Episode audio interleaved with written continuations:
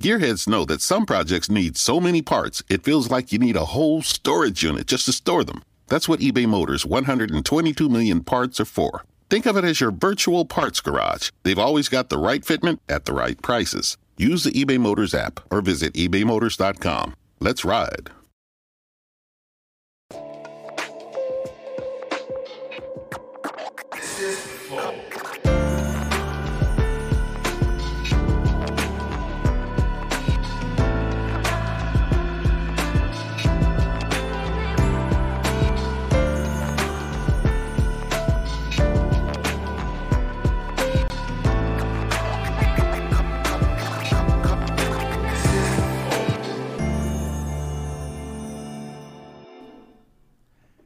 Estamos começando mais um Flow Podcast. Eu sou o Monark e com- do meu lado tem o Igor. Salve família. E? Cara, tu vai errar. Eu vou errar, peraí. e hoje nós vamos conversar com uma empresária muito pica chamada Cris Arcangeli. Ah, moleque! Gostou? Não acredito. Agora não espero que eu fale de novo. Não, agora é só Cris. Agora é só Isso. Cris, beleza. Que aí não dá cacau. Pô, obrigado por ter aceito aí vir conversar com nós. Gente, eu amei o convite. Muito obrigado. Pô, obrigado Muito de verdade, porque mesmo. assim, pô, eu já entendi que os caras gostam, não sei o que e tal. Mas é que você é muito foda. Obrigada. Ah, Obrigada chupou o de pau do, convidado, né? Tem que saco, chupar, na né? Tá lá no Shark Tank e tá com, porra, pau grandão mesmo, né? Tá certo, tá É. certo. Bom, é, antes de conversar, obrigado por ter vindo, mas antes de continuar, eu preciso falar dos nossos patrocinadores, que é o iFood, no caso. Se você nunca pediu no iFood, que. eu- tem poucas pessoas aqui, todo mundo já pediu comida no iFood, né? Tá Ah, em São falando. Paulo eu acho Eu que todo mundo já foi. sempre. É. Pois é. Eu gosto muito. Eu não viveria se eu não sei cozinhar, né? Então, graças a Deus que hoje existe o iFood. Mas tem gente que nunca pediu. E se você nunca pediu e nunca usou o iFood, vai que chegou agora na sua cidade. Tem uma oportunidade única agora de você pedir um primeiro pedido por 99 centavos apenas. 99 centavos, Igor. Uau. Então vai lá na. Nossa, É, E agora é hora de jantar, hein? bem na hora de jantar. Nossa, que puta dica boa. É. Aí sim. Então vai lá no aplicativo, baixe ele agora no seu celular e procura aí a lista de 99 centavos com vários restaurantes picas selecionados pra vocês, tá bom? Baixa lá, pede lá e boa refeição, tá bom? Caralho, aí. Aham. Eu compraria com mexendo isso aí. Aí sim. Na O verdade, que, que, que, que você quer comer, pode Cris? ser qualquer coisa que tenha no iFood. Nossa senhora, você sabe que o iFood tem uma, um restaurante árabe que eu adoro. Aliás, eu adoro árabe. Adoro comida árabe. Kibe, Tá. esfirra, essas coisas, sabe? Então Adoro. vamos pedir pros caras correrem atrás de uma, de uma comida árabe legal. Aquele aí. é. Qual que é o. Tem um famoso. E é rápido, até acabar o programa já tá aí, né? Já Ah, chegou. sim, sim, sim, sim, sim. sim. sim, Qual sim. que é o nome? Qual que é o stand? Pode falar o nome. Ai, tem vários. Tem É? um monte. Ah, então eles se viram aí. Arruma... Ó, o Serginho já tá na missão ali. Certo, Serginho? Aí sim. Até acabar o programa. É, não, tem que vai, Vai chegar, chegar, pouquinho. Se bem que tá um trânsito ferrado em São Paulo hoje em dia. Tá? né? Porra, como assim tá? Hoje em dia? É, que a pandemia foi dando uma Ah, tá, diminuída, tá, tá, o tá, trânsito tá. foi aumentando, né? Bom, mas a gente tem outros patrocinadores também, além do iFood, que é vocês. Muito obrigado por patrocinar o Flow, tá bom? Se você quiser virar membro do Flow e patrocinar o Flow, é totalmente possível. Como que você faz isso? Você vai lá no nosso site flowpodcast.com.br barra membro. Põe na tela aí, Janzão, os nossos concursos de sorte. Aí, todo dia a gente coloca um prêmio novo aí pra vocês e só os membros têm a chance de participar pra concorrer e ganhar, entendeu? Então, Posso pôr produto meu aí? Pode Claro, pôr, com pô. certeza. Só Ah, mandar. A gente, opa, inclusive, quer mandar. muito. Vou mandar, É. vou mandar. Mande vários, porque aí os nossos membros saem ganhando. É, ó, Então, estilo, então tá. a Estilo Geek mandou uns bonequinhos, a King Vapo mandou umas paradas aí pra quem gosta, né? Tem a tudo. Rico Games Rico mandou um Games. videogame, cara. E tem o tênis aí da Puma, exclusivaço, e É. chuteira do Neymar. Então tem muitas coisas. Vire membro, ganhe coisas. E isso é bom, tá bom? Outra coisa, se quiser mandar mensagem pra gente, manda mensagem. É, 400 Sparks, a gente tem um limite de 15 mensagens, tá bom? E dá pra mandar áudio e vídeo de 20 segundos. Se quiser mandar uma propaganda, são 15 mil Sparks, tá? Mas áudio e vídeo de 20 segundos também. A gente põe na tela e passa. Vai ser legal. É, manda, manda áudio e vídeo aí que é bem mais legal, por favor. É isso. Bom, segue a gente, deixa o like, segue a Cris, segue todo mundo. E é isso. E aí, como que, como que é ser muito rica? Olha, trabalhar muito. Não é não? É. Bom, não sei, eu não cheguei na parte de trabalhando muito rico. Vocês trabalham muito, que eu já sei. Nisso a gente chegou. Vai ganhar dinheiro, não tem outro jeito, gente. É trabalhar duro, né? É o dinheiro, é. o jeito que eu conheço. Como que é, você começou nessa vida de. Quantas empresas hoje você tem? Ah, eu tenho umas nove. Da hora. Como você começou nessa. Você sempre trabalhou. e sempre eu- foi empresária? Não, eu, eu era dentista. Comecei minha profissão, minha vida como dentista. Ah, legal. Aí vendi, vendi minha cadeira de dentista e comecei minha fabriquinha de shampoo. Comprei uma batedeira numa padaria que estava fechando, umas mesas de cozinha, uns caras lá, e assim começou a fazer uma primeira linha de produtos naturais, shampoo naturais. Que eu tirei da história do dentista, porque eu estudava homeopatia para tratar o canal com plantas homeopáticas. Aí falei, por que, que não tem shampoo natural, né? Aí criei essa linha que foi a primeira linha de shampoos naturais muitos anos atrás. Ah, Fitoervas. Fitoervas, é isso aí. É, né? ah, você Ainda lembra? existe, não? Ainda existe. É? Porque eu vendi para uma multinacional americana, que depois vendeu para a Procter Gamble, que depois vendeu para uma outra empresa, e assim ela foi trocando de mão. Caraca, que mas maneiro. hoje está na mão de uma empresa brasileira, uma Ah, marca tá. brasileira. Voltou pro Brasil, então. Voltou para o Brasil. Entendi, E entendi. como que foi criar essa, essa empresa de, de shampoo? Foi, deu certo rápido? Assim? 12 anos. Demorou até eu vender a empresa. Entendi. Então, Então tem, toda uma construindo, vida ali, construindo. né? É, é sempre demora, né? Essas coisas de que vai ficar rico de um dia para o outro, só na internet. As pessoas falam isso. e não é bem É, verdade. para, para com. Esses caras. Tem que parar com esse lance de querer fazer um bagulho e o resultado sai amanhã. É. Né? Mas o mundo tá cada vez Quanto mais tempo imediatista. demorou para o programa de vocês Cara, ó, explodir? Dois anos jogando dinheiro no programa, até ele voltar a jogar de volta um pouquinho. Tá? É, aí depois, no começo desse ano aí, que ele começou a jogar um dinheiro maneiro, né? Sim, pra gente poder bancar. É. Mas você vê como é que é, né? As pessoas não, não sabem disso. É bom as pessoas ouvirem isso. Porque É. elas acham que, ah, você vê que aquele cara, que sorte, né? O programa explodiu. Sorte. Quanto tempo, né? De trabalho, investimento e tal, até chegar lá. É. Nada nasce pronto, né? Sim. E, e como que foi criar essa. Imagino que você não tinha nenhuma experiência Zero. de empreendedora, você era dentista, tava atendendo na clínica lá. Foi difícil pra você dar esse, esse pulo? Por quê? Que você tinha Tá no DNA familiares? que- isso aí? Então, meu pai sempre foi empreendedor, né? Meu pai é italiano, como eu estava te contando. E aí fez uma empresa de oleodutos, uma, uma consultora de oleodutos. E minha mãe trabalhava numa empresa de autopeças. Então, a família só falava de trabalho, de negócio em casa e tal. E eu acho que eu acostumei com essa linguagem, com essa vida e comecei, mas fiz muita coisa errada, né? Errada. Porque hoje em dia ainda tem um monte de gente, tem uns mentores que ajudam, né? Existem todos esses negócios, cursos e coisas. Naquela época não existia nada disso, né? Não existia eh, internet, não existia Ah, sim. nada disso, né? Celular, nada disso. Sim, e no Google. Brasil ainda empreender nessa época devia ser uma É, coisa de louco. E mulher, né? Mais difícil ainda. Pode Verdade, crer. Verdade. Mas foi, passou. E o que que fez o- a sua loja de. a sua fábrica de shampoo dar certo na época? Você lembra? Eu se lembro. É tudo que continuou dando certo nas minhas outras empresas. É você ter sempre inovação, né? Fazer alguma coisa diferente dos outros. Não dá para fazer igual ao que todo mundo faz. Esse- Vocês são um ótimo exemplo disso. Inovar, né? Inovaram muito no que vocês fazem. Então, inovação é a primeira coisa que te dá a licença poética de começar pequeno, né? Porque aí as pessoas começam a prestar atenção. E aí você escala mais rápido, cresce mais rápido. Então, todas as minhas empresas tiveram muitas inovações. Pode crer. Qual que foi. Você consegue identifi- identificar a inovação-chave da Fitoevas na época? foi uma categoria nova. A gente criou uma linha de shampoos naturais que não existia, a primeira linha de shampoo sem sal.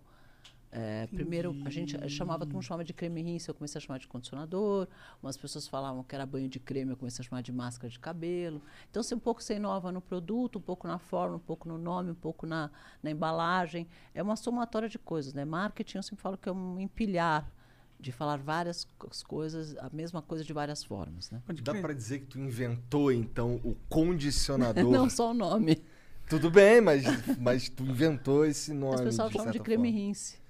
Creme Rinse, eu lembro, inclusive, disso. Cara. Eu nem sabia que era a mesma coisa. Creme Rinse é uma outra marca, é isso? Não, é um, só o nome. É uma- só o O nome. nome do produto, é. Entendi. E eles falam de banho de creme, que eram uns potes amarelos, assim, de banho de creme. E a gente pôs num tubo, quer dizer, mudou a embalagem, que as pessoas estão acostumadas a ver o banho de creme. E mudamos para o nome máscara de cabelo, que era para você lembrar de máscara de tratamento de pele. Porque a mulher, quando trata a pele, depois o último produto é uma máscara que ela passa. Então a gente falou, chamou de máscara de cabelo. Então sempre eu entendi. gostei de misturar mercados, sabe? Na Biotinho também foi assim, eh, foi o primeiro produto de colágeno de comer. Então, o colágeno sempre foi creme, eu misturei um pouco do, do que era nutrição com, com cosmético. Então, eu criei uma categoria chamada aliméticos, mistura de alimento com cosmético. Caralho, maneiro. Então, você vai criando coisas diferentes, misturando mercados, misturando produtos, misturando a forma de olhar sobre esses produtos ou a forma de aplicar esses produtos. Pode e essas inovações fazem com que a coisa se destaque, né? É porque hoje é super natural a gente ter os, com os shampoos veganos, negócio, toda essa linha mais é, sustentável, mais, mais é, amigo da natureza. Essa é uma tendência que hoje a gente vê muito forte, mas lá atrás era você que estava construindo, então. É, então, comecei a fazer isso, não tinha nenhuma marca fazendo shampoos naturais. Nós somos a primeira marca. É, Maneiro. Não existia nada na época. O Neutrox é condicionador ou creme rins? ou máscara? Olha, ele não é nenhum nem outro, né? Ele é, um- ele, é uma, ele é um produto bem químico, assim. Ah, sim, eu lembro. não tem muito de natural ali, não. Sim. É, e aí foi com a, foi com a fitoervas que tu começou no, no esquema da moda? Foi. Qual, que é, qual que é o elo aí? Então, né? Você pensa assim, ó, os grandes, eu sempre quis ter uma que o Brasil tivesse uma marca nacional de projeção internacional. Que a gente chegasse no supermercado lá fora, numa farmácia lá fora, e encontrasse uma marca brasileira. Porque tem marcas do mundo inteiro. Por que que não tem nada do Brasil se nós somos o segundo, entre o segundo e terceiro maior mercado de cosméticos do mundo? Nossa. Então, por que, que não tem nenhuma marca brasileira realmente famosa no mundo inteiro? Eu falo, mas não é possível, temos que ter uma. E sempre quis fazer isso. E aí, eh, eu comecei a fitoervas e comecei a bater na porta de tudo quanto é lugar, no mundo inteiro, tentando vender, e não conseguia vender porque era muito igual ao que todo mundo fazia. Ou então não tinha um conceito de verdade de brasileiro. E eu comecei a perceber que as marcas que cresceram e que são mundialmente conhecidas são, têm nomes de estilistas. Então, por exemplo, o perfume da Chanel, o perfume do Calvin Klein, o Aham. perfume do Paco Rabanne, o que quer que seja, é sempre o nome de um estilista. E você se associa àquela, àquele estilo de vida que o estilista está te propondo. Né? Você se identifica com aquilo e começa a usar aquela marca. Falei, não tem estilista brasileiro, né? Porque os estilistas brasileiros não existiam, só toda a moda aqui era copiada de fora. O pessoal fotografava as vitrines lá fora e copiavam os produtos. E as, as, as- os modelos. Eu falei, precisa ter um estilista brasileiro. E aí foi assim, resolvi lançar, fiz esse Vitorvas Fashion, que era, uma, era um evento para lançar novos estilistas brasileiros. Todo mundo falou que eu estava louca varrida, que ninguém ia querer ver, não estava interessado minimamente nos estilistas brasileiros. Falei, pode ser, mas um dia vai acontecer. E fiz esse evento, foi, o primeiro dia foi o Alexandre, não, é, o Fausto Hatten, o segundo dia o Walter Rodrigues, o terceiro dia o Alexandre Herkovitch, numa fábrica, no meio da Vila Olímpia, assim, não tinha dinheiro, também era um negócio novo, né? Fiz lá aquele negócio, pus lá uma passarela, peguei umas pessoas para desfilar, porque não tinha modelo, não tinha iluminador, não tinha style, não tinha nada disso. Não tinha nenhuma dessas profissões que hoje existem. Primeiro dia, 200 pessoas, terceiro dia, 500 pessoas, terceiro dia, 1.200 pessoas. Parece que Falei. deu certo. Parece. Falei, meu, o que aconteceu aqui? Aí eu peguei o microfone e falei, ó, até a próxima temporada, tal, não sei o quê. E na época era o Paulo Borges, o diretor do desfile. Ele olhou para mim e falou, o que você está fazendo? Eu falei, ah, não sei, mas tá cheio de gente aí. Esses caras vão querer voltar na próxima temporada. E foi o que aconteceu. Então a gente fez ah, nove temporadas de Fito Ervas Fashion até que eu vendi a empresa. E lançamos 61 nomes de, de estilistas brasileiros. Que hoje quase todos que vocês veem por aí, Adriana Barra, qualquer um, qualquer um que você falar, Já passou por lá. passou pelo Fitorvas Fashion. E aí a gente começou, criou a primeira semana de moda do Brasil, que começou então com o Fitorvas Fashion, depois acabou criando outras. E lançamos vários estilistas. E a ideia era que, que esses estilistas, depois, no futuro, a gente pudesse lançar uma linha de perfume, de shampoo, etc., e exportar para o mundo o que é a moda brasileira.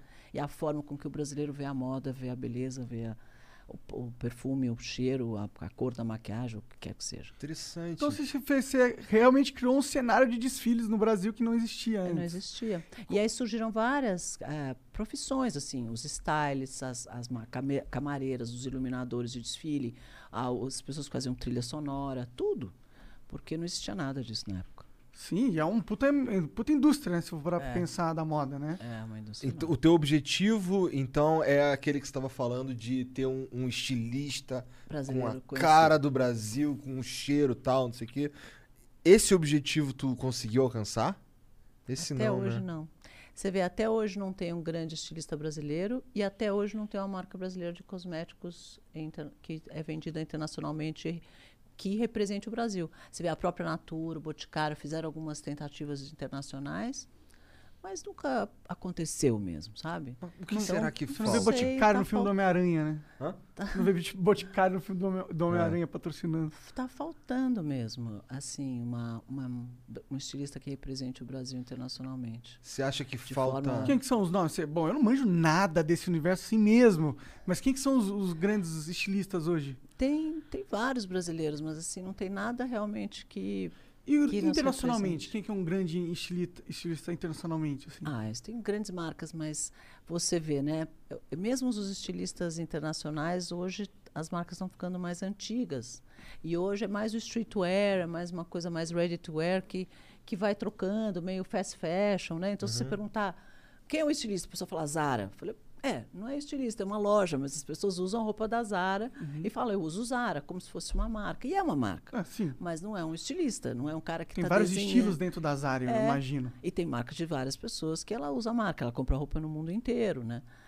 Então é, é uma, é uma mudança que está acontecendo, uma massificação, uma, demo- uma democratização mesmo, que está acontecendo em tudo, na música, na moda, na arte, em tudo. Mas não, não rola uma, um, sei lá, um cenário underground do- dos estilistas? Tipo, na internet não tem uns, sei lá, uns youtubers estilistas que ficam fazendo uns vídeos co- conhecidos. Eu, eu realmente não manjo desse universo. Mas eu Acho imagino que deve ter, não. né? Eu acho que não, pelo menos não conheço. Ah, seria, seria da hora se, se tivesse. Mas, bom, é, falando sobre a hum, Fitoervas, você ficou tre- 12 anos, você falou. É. É. Uma puta caminhada de, de empresa, né? O que, que te fez vender ela? É, foi um pouco esse meu sonho mesmo. Eu, eu foi uma marca americana que, que queria colocar a marca nos Estados Unidos. Em todo lugar eles tinham uma, uma tintura natural que eles tinham lançado que chamava Natural Instincts, é o nome da marca. Aí eles falavam, nós vamos chamar esse negócio de fitoervas, essa marca de tintura, vamos fazer uma linha toda de fitoervas lá. Iam le- vender a marca deles no Brasil, que era a Cleirol, usar a nossa distribuição para vender a marca deles. E essa era a proposta. Então eu me encantei com essa proposta, porque eu falei, quer ver? Meu filho cresceu, foi vai morar nos Estados Unidos, sabe assim? E achei incrível essa ideia. E acabei vendendo, só que eles era um laboratório americano que existe até hoje, o Bristol Myers, que é um laboratório maravilhoso. Só que um tempo depois eles decidiram se concentrar numa dessas crises mundiais, no core business deles, que é farmacêutico. Entendi. E aí eles venderam todas as marcas de consumo que eles tinham e no meio venderam a fitoervas. Putz, e, e E aí foi para Procter Gamble, que É, depois uma foi para não sei o quê, e aí É. foi andando e acabou que não aconteceu. Entendi. Mas, e aí? Você falou que tem nove empresas, Então, né? aí depois eu fiz uma outra marca chamada E, depois eu fiz uma, eh, essa outra marca chamada uh, Beauty e depois virei investidora, né? Hoje eu invisto em algumas outras empresas e negócios. É, eu sei que você fez a série, a famosa Shark Tank, né? É legal essa se- seriado. Eu vi, eu vi a versão gringa bastante, vi alguns da, da, da versão portuguesa. É, não, ficava, ro- ficava rodando aqui o. Aqui embaixo na sala aqui, o Shark Tank. É, sim, a gente. Eu, eu lembro dele sentar todo mundo assistindo, inclusive. A música é, É, boa, né? E é legal, é um bom formato. a música- A música é boa. E é um bom formato de programa. Como que foi? É como que você gostou de, de participar? Como que surgiu esse convite? Como é que chegaram em você? Então, eu fui a primeira a Shark, né? Eh, conheço bastante a Elisabetta, que é que era a dona da produtora, e ela falou, Cris, vou trazer um programa que é a tua cara, me ajuda a achar os outros Sharks. E eu fui a primeira, e a gente foi meio pensando nisso meio juntas, e ela criou um negócio muito legal, o programa era incrível, a produtora é muito legal. E a Sony também é uma emissora muito bacana. E aí eles fizeram um programa que, que, que tá lá, tá no ar ainda. É muito bacana o programa, é, bem É. legal, assim. Só que aí eu fiz um outro. O ano passado, no meio da pandemia, eu resolvi fazer um programa eh, de empreendedorismo nas favelas, que chama Comunidades a Mil, para ajudar a lançar empresas e negócios dentro das comunidades das favelas do Brasil. Interessante. Hoje tem, a gente vai rodar hoje é 10 favelas, são, são, são as 10 maiores favelas do Brasil, moram 20 milhões de pessoas. E a gente começou por Paraisópolis, aqui em São Paulo, que tem 120 mil pessoas e, e fatura 700 milhões de reais lá dentro. Então tem muita coisa legal, tem muito empreendedor legal, tem muito negócio legal. A gente escolheu cinco empresas de mulheres, fizemos um- uma competição de pitch, né, uma competição entre elas. E aí teve uma ganhadora, que foi Costurando Sonhos. Esse programa está no YouTube. Aliás, convido vocês a assistirem, porque é bem legal mesmo. E aí, com isso, a gente começou a apoiar, e não só lançar, como o, o Shark Tank faz, né, que mostra as empresas, mas depois a gente deu uma continuidade a isso.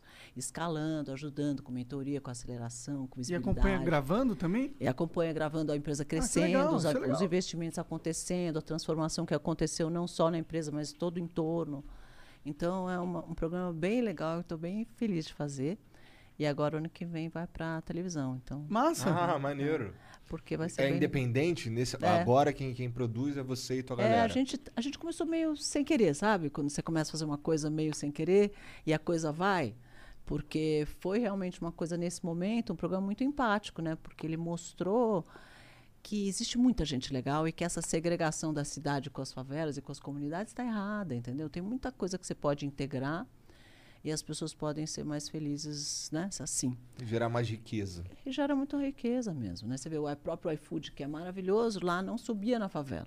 Então agora eles têm uma- uma- um centro na entrada da favela, onde, onde você pede qualquer coisa, chega lá e aí ele tem uma startup que foi criada lá dentro, que pega esse produto na, nessa entrada e distribui dentro da favela. Então várias Caralho, coisas legal. aconteceram, Legal. bem legais. É, porque isso é legal porque faz com que você tenha que criar uma empresa da favela para suprir as necessidades da É, favela. até porque se você não tem CEP lá dentro, os endereços são meio confusos, então tem que ser alguém que sabe andar lá dentro para saber aonde que é o endereço daquela pessoa. Sim, é, é bom, é legal o mercado começar a encontrar soluções para estar lá dentro, né? Porque É. a gente o que a gente menos tem que fazer é alienar as pessoas a- ao mercado, né? É, mas já deixar 120 mil pessoas invisíveis. Sim. Porra, não adianta, né? Elas É, tem comunidade, tem 500 mil pessoas morando, é maior que muita cidade é. do Brasil. Então precisa ser, ter um olhar diferente sobre isso mesmo. E eu acho que o mais legal é as crianças, sabe? Crescerem sabendo que elas podem ser o que elas quiserem. Pode ser empreendedor, pode ser o que quiser. Não precisa ser só jogador de futebol ou só, é, sei lá, cantor de funk, Uhum. que, que é a única coisa que eles conseguem ver que eles podem fazer dentro de uma favela. Não. Sim. Ele pode ser qualquer coisa. Quando não são tentados pelas drogas e violências e o crime É. e tal. Então, acho que essa oportunidade de mostrar para que você pode ser qualquer coisa que você quiser ser, sabe? Uhum. Que você pode ter a mesma oportunidade, não importa onde você nascer. E que a cidade vai te abraçar, porque até para a cidade é melhor. Né? Ela ter uma, muito mais segurança, muito mais. Claro. Né? Foi quando que tu começou com, com esse troço? No meio da pandemia do ano passado. Entendi. Aí Tá, as pessoas falam: você vai na favela no meio, no meio da pandemia? Eu falei: vou. Foi, foi você mesmo que idealizou? É, então, você sabe que virou, acabou virando um formato, a gente desenhou esse formato, registrou o formato, e ele é hoje o único reality show que não elimina ninguém que existe. Ele, todo mundo ganha, mas tem uma das empresas que ganha mais. Entendi. Então é bem legal. Legal, legal. E agora já tem um cara na Índia que a gente vai mandar o formato para ele fazer lá, um cara no México vai mandar o formato para ele fazer lá, e a gente manda isso gratuito, porque é, uma, é um programa de impacto positivo Porra, mesmo, para ajudar as Exatamente. pessoas. É algo, é algo que, além de interessante, ainda impacta. Não é a vida de quem? Do empresário, é de, é de tudo que entorno. tá ali em volta. Né? Imagina que foda seria também você é uma pega- bomba do bem o bagulho, É, né? é isso aí. E também seria muito ruim se você pegasse um monte de pessoas da comunidade, da favela, que tem ideias legais a- e fala assim, ó, vem cá, olha tudo isso que você pode ser. Ah, perdeu? Pff, vai, vai embora. É, não é? Ia ser tudo errado. Você fala, você está eliminado. É. A gente não pode eliminar ninguém. A gente ajudou cinco empresas, mas teve uma que recebeu o prêmio por ser a melhor delas. Então ela recebeu mais, Legal. porque ela recebeu o prêmio. Tá certo, tem que ter também uma competição, né? Senão uma competição. não é legal. Porque aí todo mundo torce Sim. e tal. Mas todas ganharam. O apoio, aceleração, investimento, aí todas ganharam. Foi bem legal. Que, é, dessas empresas do, do, do- desse reality, do Shark Tank, qual normalmente é o resultado? Tipo, vocês vão lá, compram na TV, sei lá. E aí depois, o que acontece normalmente com elas? Então, o Shark Tank, ele nem todas as empresas que a gente fecha lá a gente compra, porque a gente tem seis meses depois para decidir se compra ou não. Porque é aí que você vai conhecer o negócio, né? Conhe- Porque ali você fica uma hora conversando com É, eles. difícil tomar uma decisão, né? Então, vai pro ar sete minutos, mas a gente fica uma hora lá. E aí você conhece bem as empresas, mas algumas, esses negócios se efetivam, outras não, porque depois você descobre coisas que não dá para fazer, ou sei lá, a pessoa tem um problema fiscal, ou tem um problema, sei lá. Aí você acaba que não Às faz. vezes até o emocional do cara, né? Ou da É, pessoa. ou da própria pessoa, sei lá. É. Aí algumas coisas não saem. Com- Já teve um, umas propostas assim muito absurdas que tu olhou e falou: tá de saca que tu tá oferecendo isso aí. Tem umas muito, muito engraçadas. Você deve lembrar do Boston em Lata, né? O Boston em Lata foi um dos primeiros programas da primeira temporada, né? Foi maravilhoso. E o pior é que eu fiz a proposta pro cara e ele não quis vender pra mim, me deu um pé na bunda, não quis saber de mim. Mas o negócio era muito legal. Ela queria comprar Eu merda. queria comprar Boston em Lata, ele não quis me vender. Mas foi maravilhoso. O negócio era muito legal. Você imagina você pôr, é, como é que é, adubo, dentro de uma lata, tipo leitinho, assim. E ele vendia empilhado nos lugares. Comecei a ver aquele negócio empilhado e você no, no final de ano, na, como é que chama, no amigo secreto, dando uma bosta em lata de presente pro Era um cara. excelente amigo secreto, Pra inclusive. você colocar lá Ai, na jardinagem na sua casa. A gente no no Flow deu pros membros A gente- minhocas a uma gente vez. deu uma, uma uma composteira. composteira. com minhocas californianas. É, cara. Das coisas que chegam aí pra gente, né? Muito legal. Mas, mas deve ser da hora você. Você fazia isso antes na sua vida, de ficar comprando empresas? Não. Ou foi, foi um Foi o negócio. Shark Tank que me ensinou, assim, ó. Eu acho que eu aprendi um pouco com essa dinâmica do programa, porque é muito louco. Você faz. Em 20 dias a gente fazia mais de 100 pitches, né? De empresa. No final do dia Nossa, você já não sabia mais o que você estava fazendo. Mas é muito legal. Mas é, é bacana, eu conheci muita gente, foi bem interessante. Você comprou alguma empresa no final das contas? Comprei, eu tenho, comprei umas. A gente comprava umas 10 por, por temporada. Caralho. E, e aí, foi bom? Deu certo algumas? Algumas sim. Então, ela compra- é, eles compravam as 10 por temporada, daí agora por isso que ela tem 9. Mas olha quantas ela comprou. e não- Bom, já vendeu bastante também. É, tem umas que não vão pra frente, né? Como tudo na vida, É, né? como tudo na É, vida, não, uma, uma empresa vão- aí pra frente é uma coisa assim, tipo, é um Sabe milagre. quantas empresas no Brasil fecham antes de quatro anos? Todas? 60%. 60%? Das empresas. Todas é. Quase todas. Caraca, cara. É, pois é. Real- é porque, porque empreender aqui no Brasil é uma tarefa Desafio, né? sinistreza, É, parece que cara. o Estado ele tá querendo assim, ah, você quer fazer sucesso? Ah, mas eu vou tentar te impedir, seu filho da puta. Você sabe que outro dia abriu um escritório novo, né? Aí chegou um cara e falou assim: a gente vai precisar fazer as, as, sei lá, tudo que precisa fazer lá pro escritório funcionar, todas as taxas e não sei o quê, aprovações, não sei o que lá e tal. Eu falei, ah, tá legal. Eu falei, ah, o que? licença de funcionamento, né? Qual mais? Não, são 13 licenças de funcionamento. Eu falei, 13? Que tanto licença de funcionamento é essa? Nem abri ainda, já me deu 13 licenças de funcionamento. Era a licença de funcionamento para pôr a placa, mas do, do, do- do anúncio da empresa, né? Lá, o logo, mas como era em esquina, são duas placas, são duas licenças. A licença do bombeiro, a licença da prefeitura, a licença do, do Condefat, a licença. Meu, surreal. Eu falei, nossa senhora, antes de começar, você já tem que pagar 13 licenças. Imagina uma empresa nova que está começando. Sim, e um É cara que surreal. não é muito manjador de, de licença, tá ligado? É Só tem uma- muito louco E isso. tem que ter uma grana insana só pra tu perder de cara, assim. Tipo, pro- ainda bem que não tinha licença pra podcast, porque senão a gente não tinha feito, porra. Vem com essa conversa de. de, de pô, Nem vamos me ouça, né? Nem, legalizar. nem, nem dá ideia. É, é. Qual é? Sabe, Vamos legalizar o podcast. pensado. Aquele daqui. cara me deu uma boa ideia. Vou fazer uma licença para fazer podcast. A gente vai só ignorar É. e continuar fazendo, né? Verdade, a gente tem que ativamente falar com todos os políticos aqui, ó, não mexe no podcast. É. Mas, é, e o, tipo, Pior que a gente conversa com os políticos mesmo, dá pra gente falar mesmo. é, não, tá de total, devia falar, pô, se Esquece a internet, irmão. Sai Internet do nosso se pé. Sai do nosso pé, É. é verdade. Acho difícil, né, acontecer. Mas no, das empresas que você comprou, você tem alguma que você pode falar aí que foi muito foda? A que mais deu certo?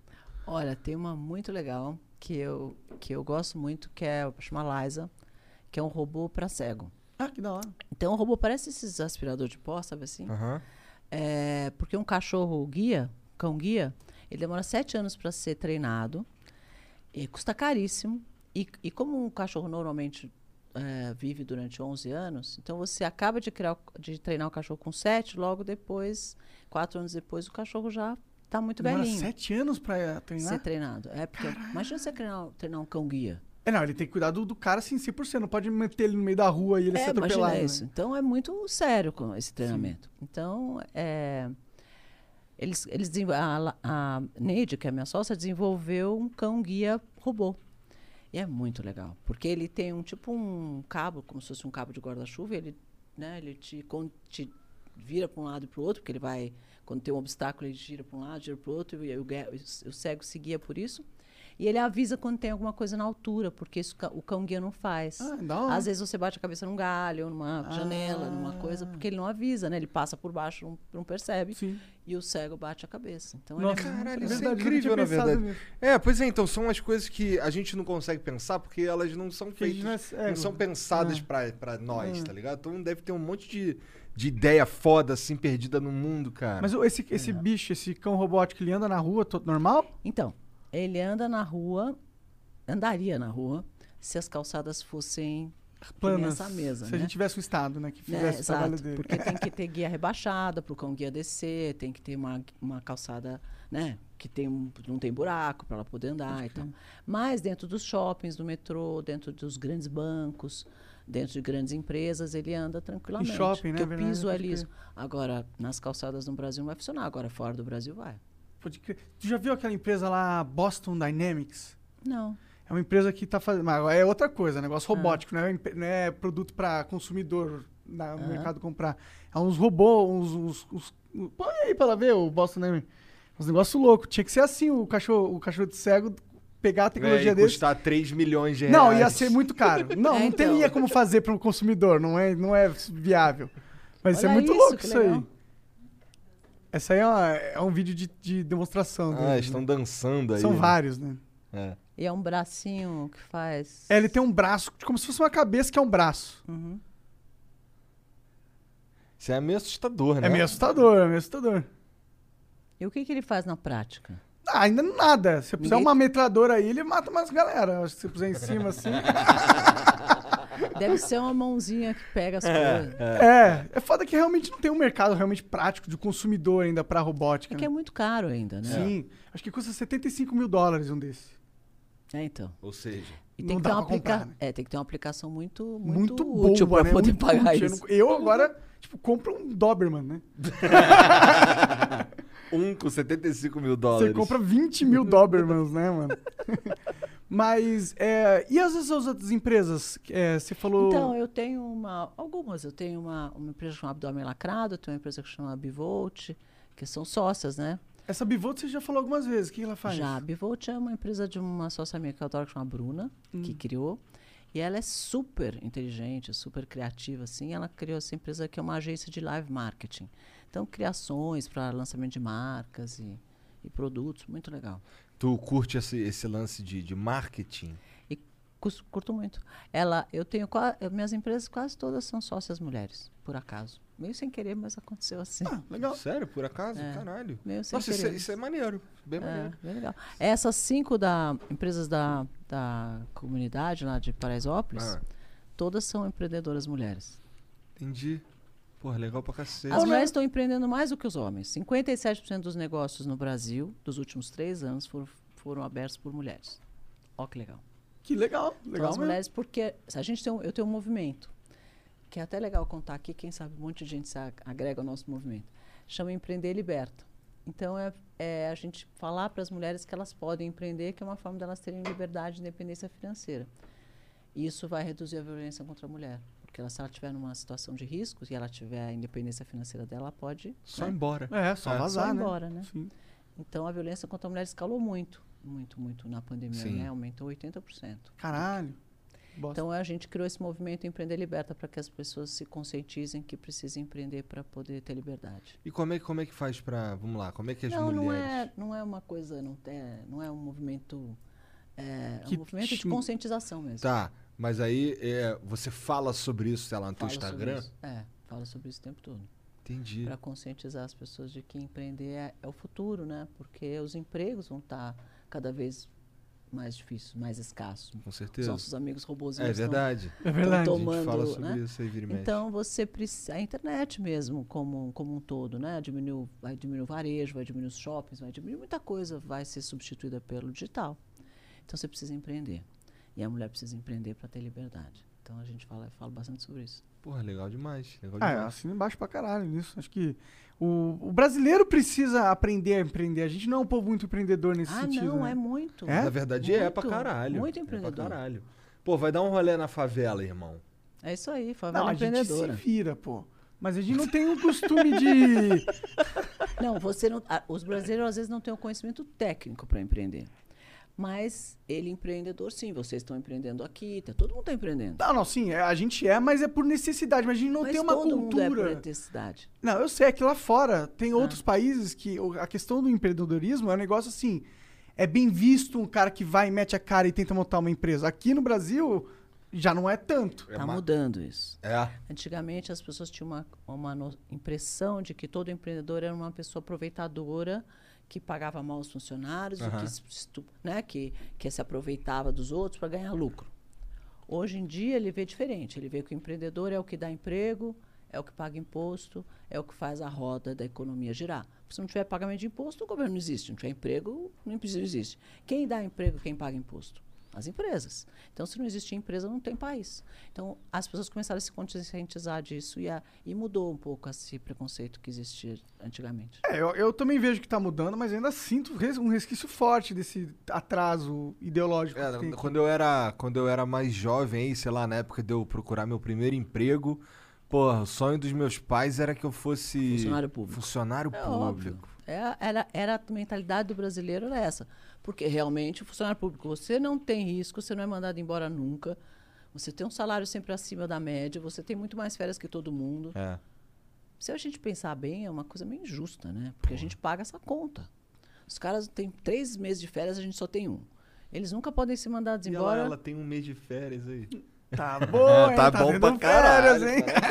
Porque Quem- aqui a gente é Quem de isso? sábado a Mas sábado. empreendedor não tem férias. Agora, funcionário de empresa privada tem. Tem. Um mês de férias por ano. Na, na- no funcionário público tem três. Por quê? Pois é. Por quê? Não, e pra mim, o que- pra mim a pior parte é. Não, eu sei que não é a maioria, pelo contrário, é a minoria. Mas, pô, tem, tem muita gente ali que tá. Muita gente não. Tem alguns caras ali que estão, porra, fazendo um mau trabalho e só não vai ser mandado embora mesmo. É, É, ele sabe, né? Ele, É. sa- ele tá fazendo mau trabalho porque ele sabe, inclusive. Que não vai Mas dar nada. assim, né? O ser humano é um pouco assim. É, você precisa ter uma cenourinha na frente do nariz, né? Para Com você certeza. correr atrás. E quando você está numa zona de conforto, onde não- se eu ficar aqui, não, não vou ser mandado embora. Se eu ficar lá, não vou ser mandado embora. Se eu fizer, não vou ser mandado embora. Se eu não fizer também. Então você vai perdendo um pouco a motivação e, e o tesão para fazer as coisas, né? Sim. Porque o desafio te dá aquele O sangue nos olhos é sangue nos importante. olhos. É isso aí. É. Foi, foi isso que te trouxe até aqui, você diria? Foi o sangue nos olhos? Certeza absoluta. Eu sou apaixonado por empreender, por crescer, pelo país. Eu sou brasileiro, adoro o Brasil. Acho que é o melhor país do mundo. E a gente tem muita oportunidade de negócio aqui, né? Veja essa situação da pandemia, né? É, vários países com tanto problema e o Brasil está saindo melhor que muitos, para, muitos países. Muitos. Sim, agro, a- o agro está explodindo. Está indo muito bem. Ah, o agro nunca, nunca caiu, né? Não, mas já teve momentos difíceis. Agora está explodindo. A gente Sim, tem sim. muita oportunidade de negócio, de coisas para fazer. Né? As coisas, apesar de todos os políticos de um lado e do outro, de um, t- serem ruins e estarem atrapalhando o máximo que eles podem, a gente se vira, a gente consegue fazer o país andar, né? Então, eu acho que o Brasil é um país muito legal para a gente empreender. Olha aí a gente aqui. Eu saí do zero, estou aqui. Né? Vocês devem ter É. saído do zero, estão aqui. Então, É. a gente tem a oportunidade, né? É. Mas é que, tipo, é raro, né? E é difícil pra caralho. É, É, difícil. como todo lugar, é difícil. E se você pegar um país já desenvolvido, é mais difícil ainda, porque a concorrência ainda é maior. Porque já é. Porque É, lá. Só que Mas- tem um negócio lá que, tipo, o cara trabalha no McDonald's, o cara compra iPhone, tem o PlayStation 5, tem um carro da hora. É porque Tem plano- ali eles financiam tudo em 30 anos. Você não vê ninguém nos Estados Unidos que compra nada à vista.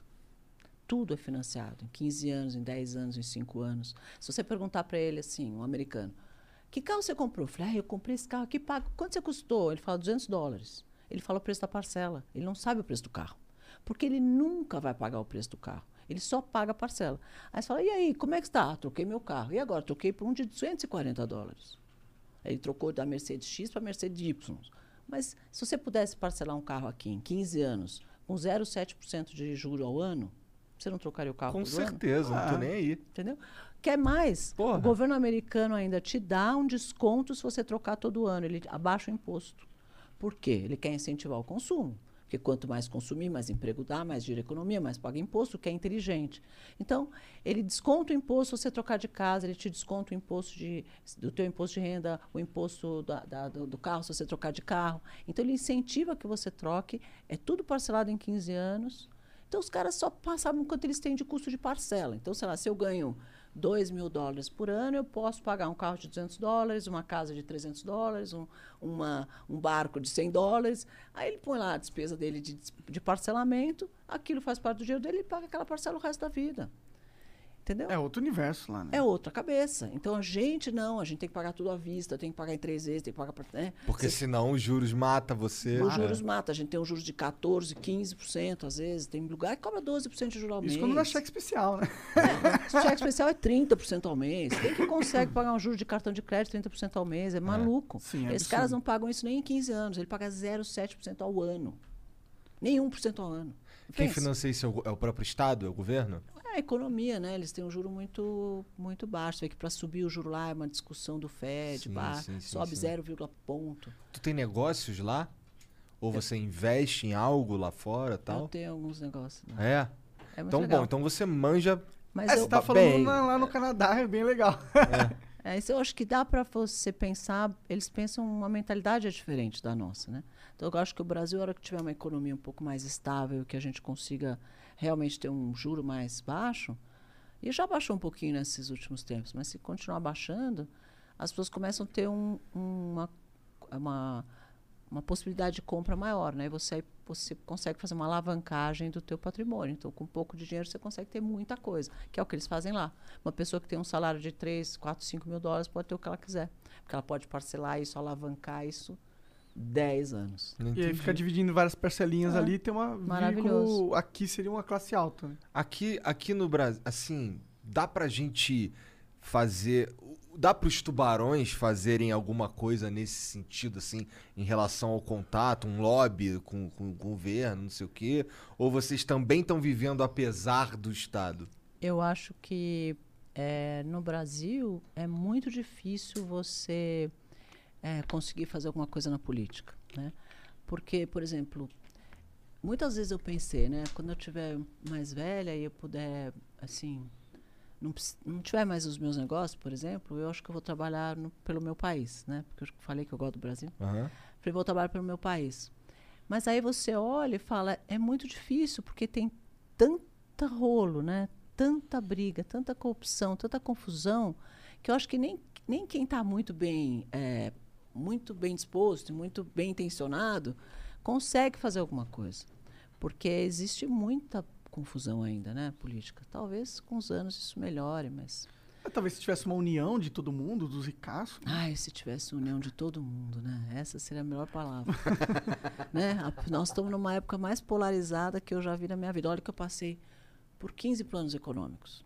Eu vi hiperinflação, vi confisco, vi, né, vi cada coisa surreal. Vi tirar, mudar o nome da moeda três vezes, vi tirar três vezes, tirar três vezes. É. do- né? Imagina empreender nessa época, eu disse loucura. Não, eu, lembro, inflação. eu lembro de uns. 80% de inflação, eu trocava o preço duas vezes por dia. Nossa, devia ser muito chato, Cara, mano, eu muito lembro, chato. eu lembro o, a, a Casa e Vídeo lá no Rio, que eles compra, eles vendiam a prazo e diziam assim, 50% de juros apenas, tá ligado? Surreal. Os bagulho assim sinistro. E se- Minha mãe, minha- quando, quando chegava o, o, o dinheiro lá em casa, minha mãe já mandava correndo no mercado pra comprar logo. É, porque você tinha loja naquela preço. época, a fábrica? Eu já tinha a a fitoervas. E, e como que era essa loucura? Como que era ter uma indústria na época da inflação máxima? Maluco. Completamente maluco. Você, você imagina que a gente, às 8 horas da manhã eu trocava o preço. E às 4 horas da tarde trocava o preço de novo. Às vezes, duas, três horas da tarde trocava o preço de novo. E E, aí chegava uma hora que você nem sabia mais se o teu preço estava certo ou errado, porque você começava a ficar perdeu a referência. Então eu falava, a gente tinha o preço do McDonald's, de um Big Mac do McDonald's, e tinha o preço de uma caixa de fósforo. Então eu sempre tinha o preço desses dois produtos. Todo dia de manhã alguém me trazia o preço do McDonald's e da caixa de fósforo. Aí eu olhava o meu preço em relação a eles, para ver se eu não estava muito louca, se eu não tinha subido de mais ou de menos. você sabe que o Mac e a caixa de fósforo ia conseguir fazer aquela conta melhor, boa. É, sei lá, pra gente ter alguma baliza. É a É, algum tipo de jeito de você da onde, se da balizar. onde que tirava? De onde que a- o Mac chegava nessa conta? Eu Ele, ele sei, olhava a não, caixa não de sei fósforo? Nem sei se ele sabia tão melhor do que eu, mas assim, era pra mim, era- foi o que eu escolhi. Falei, meu, vamos escolher duas coisas mais doidas e vamos escolher isso como referência. E aí escolhi esses preços. Ah, o Mac é uma boa referência, né? Na É. minha opinião, né? Chegou uma época que, é, se eu não me engano, a referência era o FIR, que é Nossa, uma... um que é índice. É um índice aí, pá, não sei o quê. E, cara, isso aí tá- a gente tá falando de 91, 92, é, não Por é? aí. Foi, É. foi quando foi em 1990, que era o Collor, o presidente da época, ele tirou ele tirou a hiperinflação e fez o confisco. Que foi, para mim, essa foi a coisa mais louca que eu vi. Assim, espero nunca viver um negócio mais louco que nem esse. Imagina você acordar de manhã e você ter 50 reais na conta da empresa e da pessoa física. E eles tiraram o dinheiro das pessoas na poupança também. Então, por exemplo, o governo a vida inteira fez grandes campanhas para as famílias fazerem poupança e poupar o dinheiro dos filhos. Olha, faz uma poupança para o seu filho quando ele nascer. Então, as avós davam poupança de presente para os netos. O pai comprava uma poupança porque o dia que você casar, você tem, vai comprar um apartamento. Ou o dia que você se formar, você abre a sua empresa, abre o seu consultório com esse dinheiro, sei lá. Então, todo mundo tinha uma cadeia de poupança. Os caras foram lá e congelaram a poupança, a conta corrente, tudo de todo mundo. Aí ficou o país inteiro com 50 reais no bolso. Todo mundo. Aí eu cheguei na fábrica, eu tinha 800 funcionários naquela época. Ah. Cheguei na fábrica, tava todo mundo assim, com o olho arregalado, me esperando entrar, né? E aí falaram, e aí? Como é que nós vamos fazer? Falei, olha, não tenho a menor ideia. Começa a pagar a luz, porque os 50 reais não paga nem a conta de luz da fábrica. Era surreal, não pagava a minha conta de luz da fábrica. Mas não pagava água, luz, telefone e tudo. Não pagava. Eu falei, ó, começa a pagar a luz, porque a gente não tem dinheiro nem para pagar a luz. E aí, apagou? Mas como, e o que aconteceu depois? Foi a época mais louca de todas, assim. Aí eles É, devolveram? Muita gente se matou. Muita gente se matou. Muita gente se matou. Você imagina, eu tinha, eu tinha uma amiga que tem três filhos. Uma história paralela. E ela é, tinha separado do marido, pegou um dinheiro, é, falou: Olha, eu vou pegar esse dinheiro da casa que, que sobrou para mim, vou vender a casa e vou comprar um apartamento menor e a gente vai viver com esse dinheiro. Então ela vendeu a casa, fez o negócio do apartamento menor, combinou com o cara que ia pagar, sei lá, amanhã, e vendeu a casa dela, recebeu o dinheiro, pôs no banco, congelaram o dinheiro. E ela ficou na rua. Porque ela não podia pagar o apartamento menor que ela comprou porque ela não tinha dinheiro, e não podia voltar para casa dela que ela tinha vendido, e não tinha o dinheiro porque o dinheiro ficou preso no banco. Caralho. Aconteceu isso com um monte de gente. É, meu pai nessa época empreendia também. Alguns clientes dele foram pro espaço e alguns outros se mataram Um mesmo. monte de gente se matou. Um monte de gente se matou. Foi o maior índice de suicídio. Que loucura Porque essa as pessoas porra. né? Quanto tempo demorou para os caras devolverem a grana? Ai, eu nunca me devolvi. Na verdade, nunca devolveram direito. Foi um ano e oito meses depois que isso foi sendo. Na verdade, o que eles fizeram?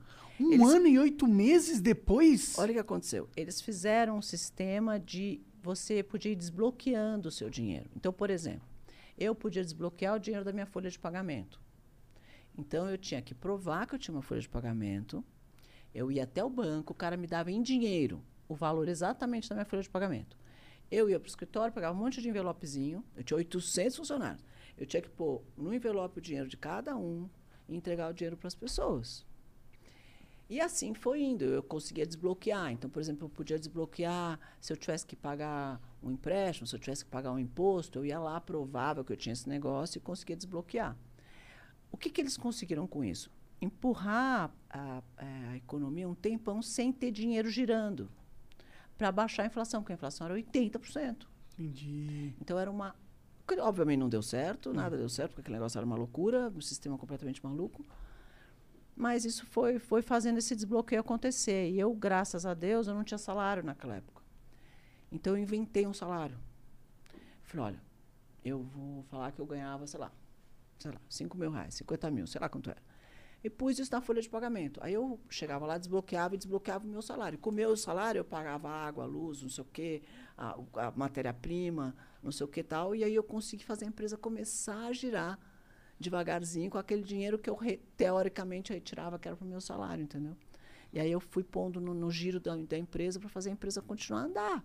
Cara, porque senão eu pagava os funcionários, mas não tinha o que fazer, porque não tinha mão de obra, não tinha matéria-prima. Mas tinha demanda para a empresa naquela época com essa situação? Tinha, porque o supermercado sempre existe, certo? É claro. sim. Você Nem na pega- pandemia pararam. né? É, você pega o seu salário, você vai no supermercado comprar comida. Então você tinha que comprar shampoo. Eu fabricava shampoo, você tem que comprar shampoo. Verdade. Aí, como eu, eu na época não entendia muito de, de financeiro, nunca foi muito bom, uma dentista que não sabe fazer a conta, eu aplicava todo o dinheiro que eu tinha na época da, da hiperinflação em estoque de matéria-prima. Olha que louco. E eu tinha muita matéria-prima em estoque. E eu, então eu tinha matéria-prima para fazer produto. Isso era Então eu eu fabriquei tinha. produtos e aí eu vendia nos mercados, que na época as multinacionais estavam todas bloqueadas, não conseguiam fa- fabricar nada, travou geral. E eu chegava nos mercados e falava, vocês querem shampoo? Eu tenho. E o cara falava, ai, graças a Deus apareceu um fornecedor de shampoo, porque parou um monte de gente de fabricar. Entendi. Porque deu um nó geral na economia geral, assim, pior que essa coisa da pandemia. Aí eu chegava no supermercado e oferecia o meu shampoo e os caras compravam. Então você chegava no supermercado, parecia que eu era líder de mercado. Você só via, só via assim, fitoervas gigantes assim na gôndola. E as pessoas experimentavam, começaram a usar. O produto realmente era bom, porque era natural e tal. Caralho, a males que vem pro bem, né? Sempre a gente tem uma boa história para contar de uma crise. né? pode, ter, pode ter certeza que muita gente tem história boa para contar da pandemia. Sim, Né? mas a, a nossa história foi boa. Foi, Tá foi uma história boa. Todo mundo, ó, pode fazer essa pergunta aqui no seu podcast. Se você fala, você tem uma história boa para contar da pandemia? Todo mundo vai ter uma história boa para contar. Porque a gente aprende, né, a fazer algumas coisas, aprende algumas coisas, observa uns- umas oportunidades, aprende a fazer coisas diferentes. É meio que uma vida funciona, né? Você não É, precisa de Você dificuldade. aprende. Deus não fez isso por acaso, não. Mas, naquele momento, aconteceu isso, né? É, virou uma, uma experimentação de marca tremenda. Para mim, foi uma oportunidade de negócio. Eu cresci muito naquela época e depois que as outras marcas começaram a entrar, eu já tinha meu mercado ali. Já tinha apresentado ao gr- o grande público a, a fitoervas. E aí cresceu bastante nessa época. Que a minha interessante, olha lá. empresa cresceu.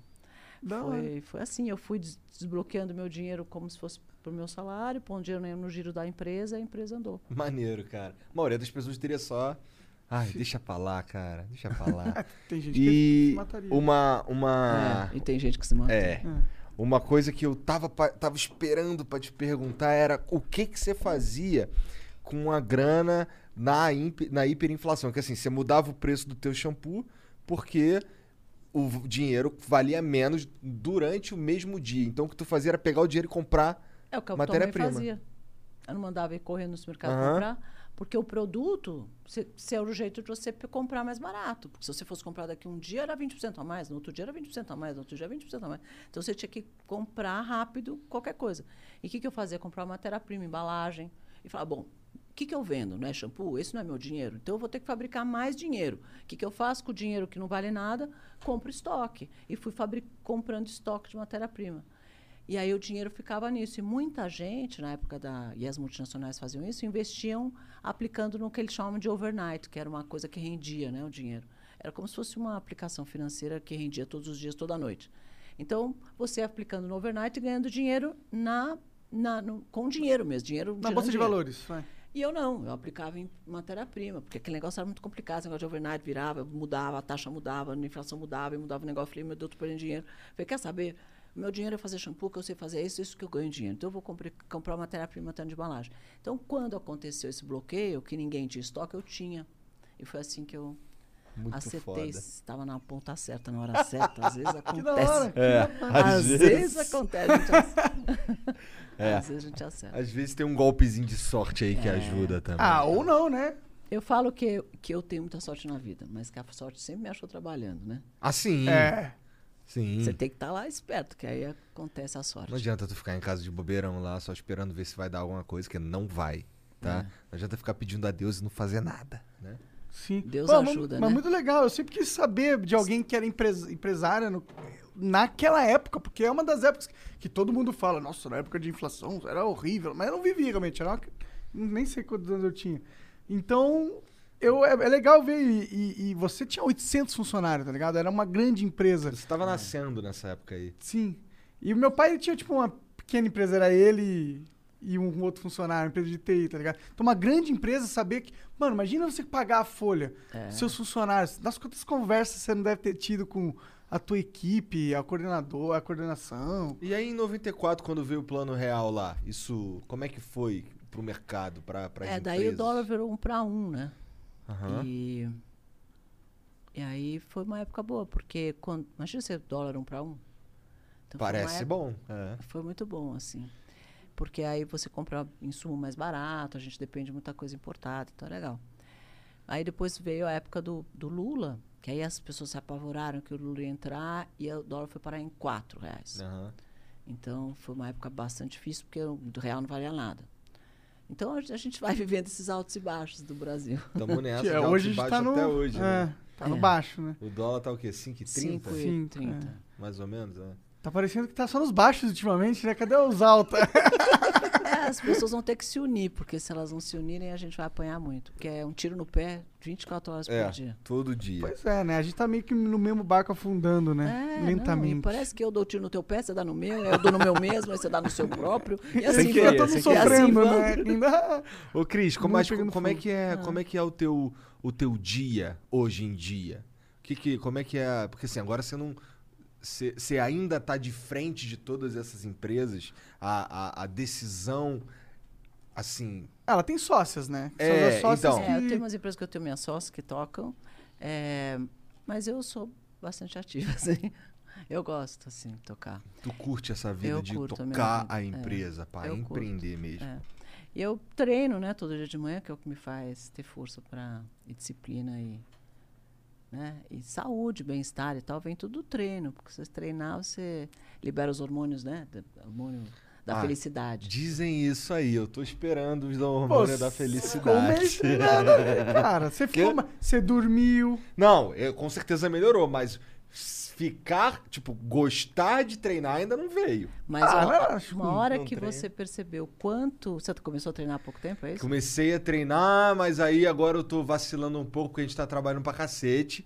Mas vamos voltar, vamos voltar amanhã, inclusive. Duvido. Duvido. O pau no teu Não, ouvido. fala isso, dá força. Ó, você sabe que a hora que você começa a treinar, você percebe o quanto melhora a sua qualidade de vida. E o bem-estar e a, e a felicidade mesmo, porque esses hormônios são realmente os hormônios da felicidade. A endorfina, a serotonina, a dopamina são os três hormônios que fazem as pessoas ficarem felizes.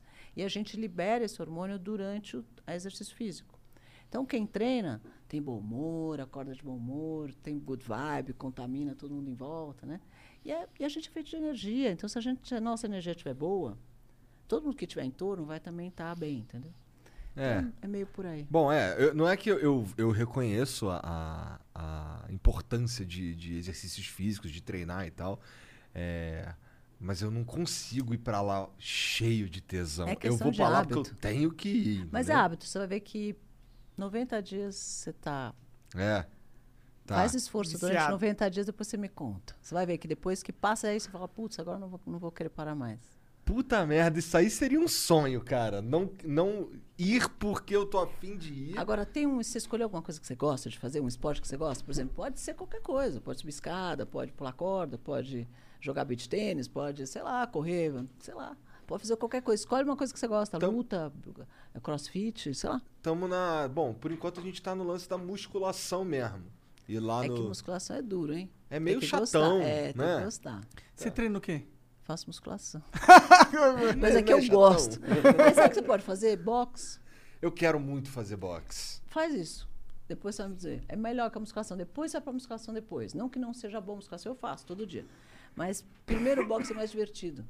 Aí você vai curtir, a hora que você acostumar, aí a musculação fica mais fácil.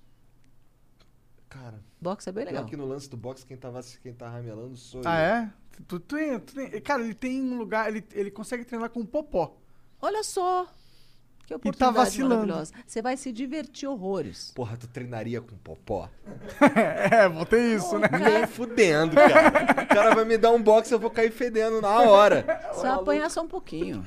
Só um pouquinho. Só um pouquinho. Cara, ah, o apelido do cara é Mão de Pedra. O cara é super campeão do mundo. Não quero ele- treinar com ele, tá ele, maluco? Ele é o popó, né? Então, Então, tá- mas ele, ele vai treinar com você com o maior prazer, ele vai adorar, você vai se divertir horrores. Vai Garanto. amaciar bem aí a carne. É, vai me bater pra cacete, isso sim. Puta merda, popó. E novas empresas? Tem, tá pensando em criar alguma? Não, agora nós estamos fazendo um curso maravilhoso, que começa agora dia 9 de agosto. É um curso de empreendedorismo que faz parte da minha plataforma Empreender Liberta. Porque para você poder empreender, você tem que conhecer empreendedorismo. Então a gente está fazendo um curso 100% gratuito, 100% online, Ah, que que vai legal. acontecer no YouTube, de 9 a 12 de agosto. São quatro dias, três horas por dia, começa às 9 da noite e acaba às 11 da noite. E vamos falar sobre como transformar o seu negócio na moda, fazer o seu negócio virar moda. Porque se ele está na moda, ele vende mais. Né? É verdade? É verdade? Todo mundo quer estar na moda. Vocês não são um podcast da moda? Então, É bonzão podcast tá da- na moda. É. é muito bom estar na moda. Dinheiro. todo mundo quer ser o tênis da moda, É. o iFood da moda, né? É. Todo mundo quer estar na moda. E, e, é- e se você estiver na moda, você vende mais. Então a gente vai ensinar as pessoas a fazerem, fazerem o negócio delas ficar na moda e vender mais. E aí, é, é ao vivo? É ao vivo, no Entendi. YouTube. Ah, legal. Qual que é o nome do canal mesmo? Cris Arcangeli. No meu. Ah, vai ser no seu canal. Achei que você ia criar um. Não, é um... o canal que no meu canal que vai passar lá. Ah, legal, legal demais. E é 100% online, 100% gratuito. Entendi. Então vai- Convido tem, a todos para assistir, vai ser bem legal. Começa Não dia tem- 9 às 9 da noite. não tem um, um público específico, que, por exemplo, você falou que você. Empreendedores que querem Tá. empreender. Ou você quer começar um negócio, não sabe como e não sabe o que fazer para começar certo, já já virar moda rápido e fazer o negócio dar certo e não morrer, né? Antes dos quatro anos. Ou para quem já tem um negócio e quer que aquele negócio venda mais para conseguir escalar e crescer. Então serve para todo mundo. Entendi. É. Eu faria se eu fosse você Eu aí também, em não casa, perca, hein? vai lá Uma no marca canal de da Cris. graça, pá. Sim. De Né? graça, meu. Pô, Pô. cara, pelo... cara, então, tem algumas coisas que a gente não pode deixar Puxa. passar. Ah, Que é quando tem alguém de sucesso querendo, porra, te ajudar, de certa forma. Você Certo? sabe que eu estava outro dia assistindo a Olimpíada e vi o Medina, né? Sair da água. Aquele cara é o campeão dos campeões do mundo, né? Maravilhoso você assistir ele. Eu adoro o surf, fiquei assistindo. E a hora que ele saiu, a primeira coisa que ele fez foi abraçar o técnico dele, né? Encheu o cara de abraço, de beijo e tal. Eu falei, meu, pra que, que um cara desse, que já sabe tudo, precisa de um técnico, né? Você pensa, todo grande atleta precisa de um técnico. Então eu falei, tá vendo? Todo mundo precisa de um técnico. Então se você está empreendendo e não sabe como, você vai precisar de alguém que te dizer, olha, faz assim, faz assim, faz assim, que vai economizar erro, vai encurtar o teu caminho, vai encurtar o teu tempo para fazer melhor. Então às vezes um cara olha de fora e fala, pô, você faz a curva mais para a direita, Medina, que vai dar mais certo. Verdade. né? Então, às vezes, o cara fala para você, ó, faz assim que vai, ficar, vai funcionar melhor. Então, é, acho que se você... É uma forma de você devolver um pouco de tudo que aconteceu na minha vida, devolver isso, né? Então, eu estou dando dicas. É, eu imagino que você não pensa mais em ficar mais rica, né? Não, não teve que. Não, ou passa pra sua cabeça. Quer Não, eu acho que o acumular mais? dinheiro ele é consequência de você fazer uma coisa que você gosta. Sim. Você acaba ganhando dinheiro, né? E o dinheiro... É, e, a- e você não mede as- essa felicidade das pessoas pelo dinheiro que elas têm, né? Muitas pessoas É uma grande ilusão essa porra. Muita gente muito rica não é feliz, um, grandes cantores muito famosos se mataram. E não tem nada a ver. Assim, os- nem o sucesso nem o dinheiro vão te dar a felicidade mesmo. Sim. As pessoas falam, ah, você só fala isso porque não sei o quê. Mas é verdade, quem você conhece, né? Então, acho que você fazer o que você gosta te dá felicidade e aquilo te traz mais dinheiro. É um, É. é um- Só é difícil encontrar, né? Fazer o que, o que gosta, né? Isso é o verdade. Ah, Você precisa descobrir o que você gosta. Quando a pessoa fala, mas que eu faço qual negócio? Fala, o que, que você gosta de fazer? Que nem eu falei para ele agora, o que, que você gosta de fazer?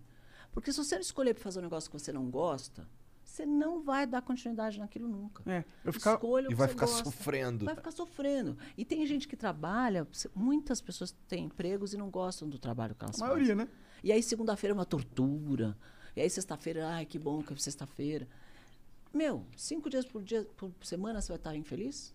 Tem uma coisa errada, né? Você tá conformado de ter uma vida dessa? Não, vai empreender, vai procurar o que você gosta, vai fazer o que você ama. Que isso o dinheiro vem em consequência. Eu sempre falo que a crença alimenta o fazer.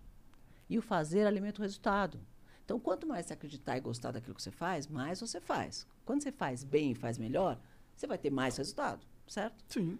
E uma coisa alimenta a outra. Então, quanto mais resultado você tem, mais, mais você acredita naquilo que você está fazendo. E uma coisa alimenta a outra, que alimenta o fazer, que alimenta o resultado, e você vai tendo cada vez mais resultado. Porque você está fazendo o que você gosta. Com certeza. Eu acho que as, as empresas que venceram foi porque tinha alguém querendo muito aquela porra. É. Porque se você não quer muito algo, você não dá certo. Você aguenta lá os dois anos sofrendo por um dinheiro, né? É. Que vocês É, aguentaram aqui até o É. negócio rodar. Vai ter gente que vai falar pra você o que você está fazendo com aquele negócio. Para isso, você não dá Nossa. certo. Ouvimos isso pra caralho. Não Sim, viram? sim. Para esse negócio, esse negócio nunca dá certo. Que podcast é esse, meu? Cara, Ninguém dois anos aí ouvir. você tá fazendo um negócio aí. Quanto vocês já gastaram? Para, Nossa, tá eu tudo teria errado. só jogado esse dinheiro todo no meu bolso, né? É. Só, vamos só pôr na bolsa. É. Tá vendo? E aí não, É. quando você acredita, você continua fazendo, continua for, né, acreditando, investindo, fazendo, e aí de uma hora o negócio. Aí o cara fala, nossa, mas que sorte que você teve. Aí você fala, Ah. que raiva. Sorte teu cu. sorte, né? Então, eu me dediquei dois anos. Vem, É, cara, com vem certeza. fazer pra ver se é sorte, né? Total. Cris, é, você falou que lá no, na época, lá 90, 90 e pouco, você tinha 800 funcionários, né? Você tem ideia de quantas pessoas trabalham contigo hoje? É, tenho, certinho. Hoje É? tem pouca gente. É? Hoje eu montei uma estrutura muito diferente. É. É, onde eu tenho poucas pessoas e muito boas, que eu gosto muito. E eu terceirizo muita coisa. Entendi. Fabricação já toda terceirizada, né? O, a- o sistema hoje é diferente, né? Hoje o mundo é feito de especialistas. E cada vez mais, né? Então você Empresas uma- mais nichadas, você quer dizer? é, você vai contratar o serviço que você precisa de especialistas que fazem isso. Então, um é fabricação de embalagem, outro é fabricação de rótulo, outro é fabricação, sei lá, de produto, outro é, sei lá, é design, outro sei o que. Você vai contratando pessoas especialistas nas suas áreas. Fazer isso é mais eficiente e mais barato? É, eu, eu acredito que sim, porque você vai contratar pessoas que são especialistas no serviço bem melhor, né? tem mais qualidade, porque elas sabem fazer aquilo melhor que ninguém, porque são especialistas. Você vai ter um custo menor do que você montar uma própria equipe e ter que treinar, porque a coisa mais difícil que tem é você treinar pessoas. Né? Pessoas é a, grande, é a grande dificuldade e, às vezes, muito impedimento de crescer você ter que treinar equipes, até as pessoas entenderem o que você quer, por que que você quer, como você quer e tal. Então você já vai ter uma equipe treinada fazendo aquilo. Então você economiza muito tempo e muito dinheiro. Entendi. E aí tu consegue manter uma equipe enxuta É. sem. Aí não tem dor de. Não tem, tem muito menos dor de cabeça com coisa trabalhista, com o próprio, o próprio lance de. Quando você vai. é, por exemplo, pra gente aqui. Quando a gente tem que ter umas conversas mais esquisitas com os funcionários, a gente se sente meio mal, né? Não é maneiro, É. não é maneiro tu, pô, mandar os outros embora e Eu tal. quero demitir Agora tu, agora tu f- acabar o contrato com a empresa, dói menos. É. Né? É, e assim, pensa dói. que. então, e pensa que a gente vai estar alimentando um monte de empreendedores. Planning on traveling this summer? Make saving at the pump part of your plans with two times the fuel points from Harris Teeter. It's easy. Download your eVIC coupon, and for every dollar you spend with your VIC card, you'll get two fuel points. That's up to $1 per gallon on quality fuel at participating BP and Harris Teeter fuel centers. Download your eVIC coupon today and save money at the pump all summer long with eVIC and Harris Teeter fuel points. Mary redeemed a $50,000 cash prize playing Chumba Casino online. I was only playing for fun, so winning was a dream come true. Chumba Casino is America's favorite free online social casino. You too could have the chance to win life changing cash prizes. Absolutely anybody could be like Mary. Be like Mary. Log on to chumbacasino.com and play for free now. No purchase necessary. Void where prohibited by law. 18 plus terms and conditions apply. See website for details. The voice in the preceding commercial was not the actual voice of the winner. Também, né? É Verdade. verdade. Né? Então, vão ser várias empresas. Em vez de você ter muitos funcionários e colaboradores, você vai ter muitas empresas que trabalham com você. Então, é, você alimenta um monte de pequenos empreendedores. Isso é, um, isso é um modelo que é comum. As pessoas. Está cada vez mais É. crescendo para terceirização. Você terceiriza serviço que você não quer fazer internamente. Antigamente, o modo legal era verticalizar. Então, todo mundo verticalizava. Eu tenho tudo. Eu tenho meu banco, eu tenho meu escritório, eu tenho meu minha, negócio que faz o uniforme, eu tenho empresa que, que se- serve comida para minha própria empresa. Era tudo meio verticalizado. Hoje, é, quase todo mundo é tudo terceirizado. Entendi. Interessante. Mais moderno. É, mas tem coisa que não dá pra terceirizar, né? Não. Principalmente o core, né? O teu, a tua essência. Mas também, mas também nem pode mesmo. Pode? Será que se a gente. Pô, se- você terceiriza tudo, o cara pode. só pega e faz e fala, Não, cara. não, não, não, não. É não, que assim, o não vai trabalho. saber fazer. O, o lance é, é- O que eu tô pensando é, legalmente, será que o- tem algum. Existe algum impedimento? Só não, só não terceiriza o core porque não faz sentido mesmo. É. Né? O core não pode, mas o resto pode. Caralho, que doideira, né? Interessante. E aí acaba tendo um monte de parceiro, entendi. É, você vai ter parceiros em vez de colaboradores. Que funciona tão bem quanto. Contanto que, que você. é, eu acho né, que é muito legal quando você. As, as empresas que estão trabalhando com você participem do teu lucro, de alguma forma. Né? Porque aí elas se motivam a fazer melhor. Então eu tenho uma, uma forma de pensar onde todo mundo participa. E aí é tipo uma participação de lucros, uma. É. todo ano. Por exemplo, desde a Fitoervas era assim. Por exemplo, 20% do lucro eu dividia entre todo mundo. Então, 10% era para alta gerência, diretoria e tal. E os outros 10% todo mundo ganhava. Ah, legal. Desde a, qualquer pessoa, assim, desde a pessoa da portaria até todo mundo. Tinha uma participação.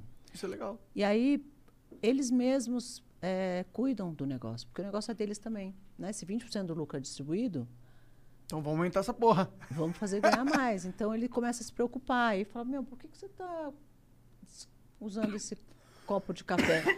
né? Por que, que você está fazendo errado com a garrafa de água? Você começa a se preocupar, inclusive, com os seus vizinhos. Por que, que o cara está desperdiçando? Por que, que ele não está fazendo certo? O, o- o meu bônus podia ser maior que se eu não tivesse vacilado ali, hein? É. Aí pega um cara que não faz o trabalho dele direito, dedicado, você fala, pô, eu tô aqui me dedicando tanto, todo mundo está se dedicando e esse cara aqui não. Aí a própria equipe vai tirando aquele cara que não tem o mesmo comprometimento. Porque o mais difícil nas pessoas é terem comprometimento. Gostei dessa ideia, hein, Igor? É, mas aí, aí o que acontece? No nosso caso, é um pouco mais complicado, porque o que a gente queria fazer era algo em que fosse mais individual, não era? Você falou isso. É, mas ela deu bons argumentos pra que não seja. Se for geralzão, você cria uma pressão social interna. É legal isso aí, eu gosto dessa ideia. Todo mundo Você vai assim, aí, olha lá o vacilão, ih, vacilão. Aí todo mundo falando vacilão. é, da É, tua- bota no cantinho da sala com chapéu, É vacilão. assim lá com vocês, não? Rola pressão. Então, mas tem que rolar mesmo, isso aí, vocês têm que trabalhar bastante, pô. Porque assim, a, gente, a gente realmente quer devolver pra, pra galera que trabalha com a gente aqui uma parte, É legal. mas a gente não, não conseguia sabe chegar no, no método. Então, você tem que pegar o teu lucro e determinar quanto desse lucro você quer distribuir. E aí depois você distribui por hierarquia, assim, né? Porque quem tem mais responsabilidade ganha mais, quem tem menos responsabilidade ganha menos, que é justo. E conforme aquela pessoa vai sendo promovida e vai tendo mais responsabilidade, já começa a ganhar mais. Então você divide igualmente por responsabilidade. Aí depois você vê como você quer distribuir, ou como uma, uma- uma- um ganho a mais, um dinheiro, sei lá. Mas é um Isso não acaba virando um vício do cara? Tipo, você, você distribui uma vez por ano. É. Ah, tá. Bom, aí é completamente diferente. Pode fazer esse lance também, né? É, é. Porque a gente tinha pensado assim, pô, se a gente, se a gente pegar todo mês aqui e der uma parte Não dá para fazer isso. Pois é. Porque o Brasil é feito de altos e baixos. E você não sabe quanto é o teu lucro. Então, por exemplo, você pode ter lucro esse mês, mês que vem você pode fazer alguma coisa e dar completamente errado, sei lá o que É acontecer. verdade. Deu E não tem. prejuízo do caralho. E aí, você tem prejuízo, aí como é que você faz? Você vai no dividir. final do A gente nunca divide prejuízo, a gente só divide lucro. É. Então, É. se tiver prejuízo, é teu. Então, você tem que ter uma média do ano, aí chegar no final do ano e falar, eu dei tanto de lucro, aí você já teve a média do ano, altos e baixos, altos e baixos do Brasil.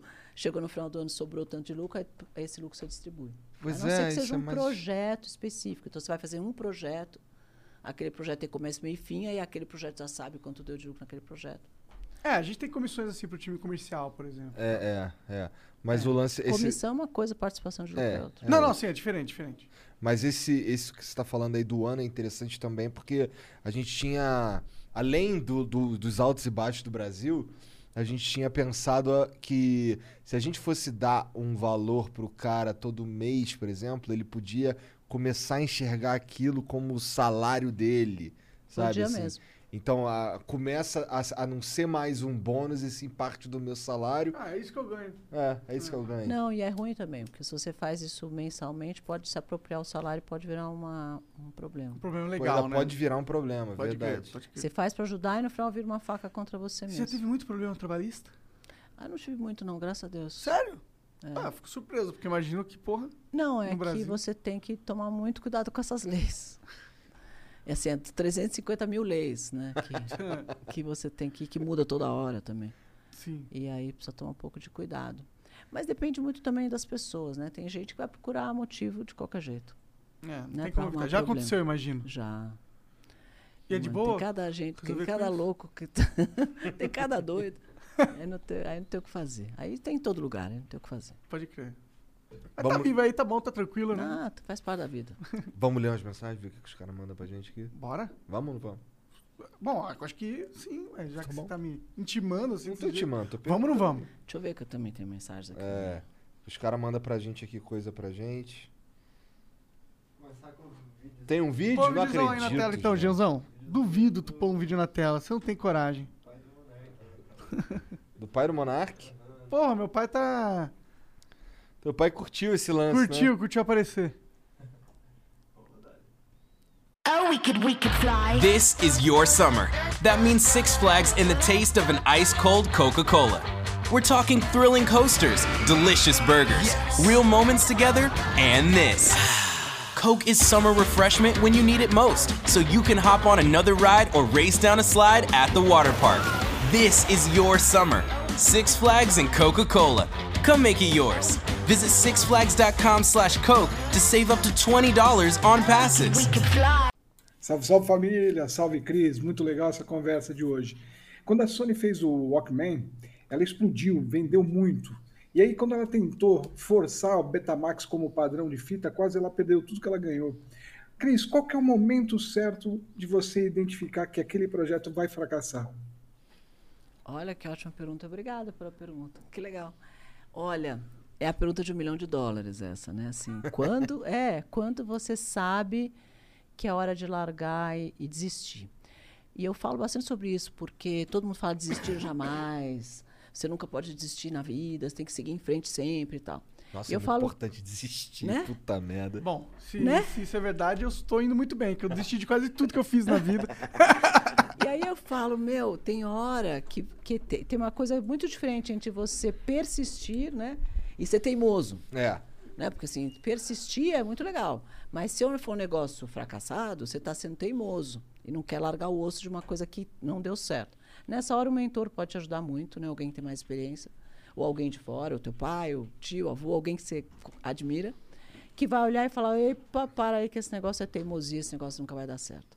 Ou então vai te dizer: "Não, até que esse negócio é legal, persiste que vai dar certo. Às vezes você tem que ouvir uma voz de fora, porque é, é um limiar que separa a persistência da teimosia é muito tênue. Você pode errar. Como é Então- que tu aprendeu isso? Foi na. Não, tô, tô empurrada para É? caramba, errei muito. Nossa, quase quebrei. Né? Então você tem altos e baixos, aí você começa a perceber é, que nem Você sempre você sabe. Algumas vezes. Como que foi? Por quê? Por causa da crise? Ah, tem crise, tem erro, tem coisa que você faz errado, tem- faz parte. Como que é quase quebrar? Eu já quebrei uma vez, é meio triste. É triste, mas você não aprendeu horrores? Hã? Aprendeu horrores? Aprendi, mas foi duro, duro. É dura. A gente aprende mais no- na, na coisa ruim do que na coisa boa, né? É, isso é verdade. é a gente verdade. aprende muito. Então vamos usar isso de degrau. Pra, pra- Tudo bem. Vamos de novo. É, o importante é não desistir, né? É. O. Ué, caralho, mas não era importante desistir também? Não, tipo, não desistir da vida, Da caralho, vida, né? é. Você desiste de um projeto, mas você nunca desiste da vida. Vai chegar no momento que você fala, desistir de tentar. Vou só ficar fumando maconha e jogando videogame. Eu fiz isso durante um tempo? Fiz. Mas não é bom. Mas tá tudo errado. tá tudo errado, sim. Eu fiz isso durante três anos? Fiz. Isso. Mas não, não recomendo. O Pedro Ferreira diz aqui, ó. Cris, estou tentando te apresentar meu negócio já faz algumas semanas. Nunca tive a sorte de ser chamado no Ainda é um Shark Clubhouse. Tank que nunca acabou na sua vida. Desculpa. Na última conversa, você falou meu nome, mas não estava conseguindo me puxar. Posso ter 15 minutos na sua agenda? Tenho certeza, será perfeito pra moda. Cara, isso deve ser, assim, com todo respeito, mas isso deve ser um saco na tua vida. na moral. Mas olha, eu fiz bons negócios no Clubhouse, viu? Porque aparecem negócios, eu já fiz bastante É? parceria lá, e aparece um monte de coisa é, na- na- nessas pessoas que me procuram e tal. Então, é tanto que nesse, nesse evento que eu vou fazer de 9 a 12, no dia 12, que é o último dia do evento, a gente fez uma coisa que chama é, Duelo de Pitches. Então, pessoas vão participar do evento presencialmente, e essas pessoas que estiverem lá presencialmente vão poder participar de um duelo e vão ter, vai ter um jurado, e esse duelo vai escolher qual dos dois, das empresas é mais melhor legal, pitch. é, qual o melhor pitch e tal, e no final, né, porque vai, nós vamos fazer isso em- igual faz com jogo de futebol, com, com chaves. Aí no final, o campeão geral vai, vai ganhar investimento, vai ganhar apoio, vai ganhar um monte de coisa. Entendi. A bentoria e tal. Então, é, é, tá aí a oportunidade, falar para ele ir lá no, no É. evento, no Moda, Bom, eu digo- participar da duelo de pitches. Eu digo que deve Como ser é que ele chama mesmo? Desculpa. Deixa eu ver. É, então- Pedro Ferreira. Pedro Ferreira. Aí, É. eu tô até, eu tô- meus universitários estão me falando aqui para falar dos jurados. Nós vamos ter o Leonardo Castelo, que é um dos maiores franqueadores do Brasil. Ah, não é possível que veio nossa comida árabe. Pior é que chegou, Sério, hein? Olha amigo? aí. Que maravilhoso. É, iFood, obrigada. Aí, é, o Leonardo Castelo, vai ter o, o- o João Kepler, que é da Bolsa Nova, que é uma investidora de anjo, investidora anjo, e vai ter um gringo, que chama Dirk, que cria, foi o criador daquele Hyperloop. Dirk, Dirk Arborhorn, é um, é um, ale- Aham. é um alemão. Ah, e o Hyperloop é aquele tubo. É um túnel, né? É um tubo e, aquele, e, o, e o trem anda dentro do tubo. Tô ligado. Esse é o Elon funda- Musk é sócio dele, eu É, acho. E esse, esse cara, ele foi o que criou esse. É fundador e CEO desse negócio. E vai ser um dos, dos jurados também desse Ah, nosso, é? Que da hora! desse Caralho. nosso pitch. Vai ser bem legal. Ô, tá aí o contato assistir. com o Elon Musk, hein? Você precisa assistir o verdade. programa, hein? Vai ser legal. Vou assistir, demorou. Onde que vai passar? No canal Cris? Da Cris? No meu canal. No seu canal. Eu vou lá apresentar um projeto. Vai lá. Vai lá apresentar. O que nós ganhamos Então, aqui? Tem Cris, até tem uns 15 mensagem aqui, ó. Vou lá falar que, pô, um bagulho aí. Um... Ó, Macaba Sérgio, tem uma mensagem pra vocês aí. Ei, Deixa eu ver. Nossa, Deve toda uma Mara, mensagem. Que alegria. Ih, caralho. É uma Salve, carta. Caralho, todo. Imagina, vocês compraram não. de um lugar que estão muito agradecidos Os Não, os comprado. caras são muito árabe. né? Entendeu? Tá escrito em árabe? Mas o que, que Não, tem, tem umas paradas escritas meio Isso árabe aqui é aí. só meu, isso aqui? Não, isso daí é pra gente, pô. Pra gente? Aquilo ali deve ser umas caftas, pá. abençoada, repete amor e pai. Olha que legal. É. Aí, Ah, kibe. kibe, pô. Kibe. Maravilhoso, ganhamos um kibe pelo nosso Líbano. Mas vem cá, você trouxe um, um garfo só. Tá chapado, cara? Mas quem precisa de garfo? É tipo, eu trouxe um prato. Quem precisa de garfo? É. Qual que é o problema de trazer. É Hã? cafta kibe. Olha, ó. Tá, como que eu vou comer o kibe cru? Com garfo. E como que eu vou pegar aquele kibe? Assim, Com ó. a, com a mão, porra. Maravilhoso. Então só uma pessoa pode comer kibe cru. Nossa, eu ganhei, tá ótimo. É. Muito bom. Ô, Jean, tem um outro vídeo aí da UOL. Bota aí. Vamos ver. Bom, eu vou comer o kibe cru então, tá, galera? Come aí, cara. Já que vocês só... Só eu ganhei esse sapato. É, gente...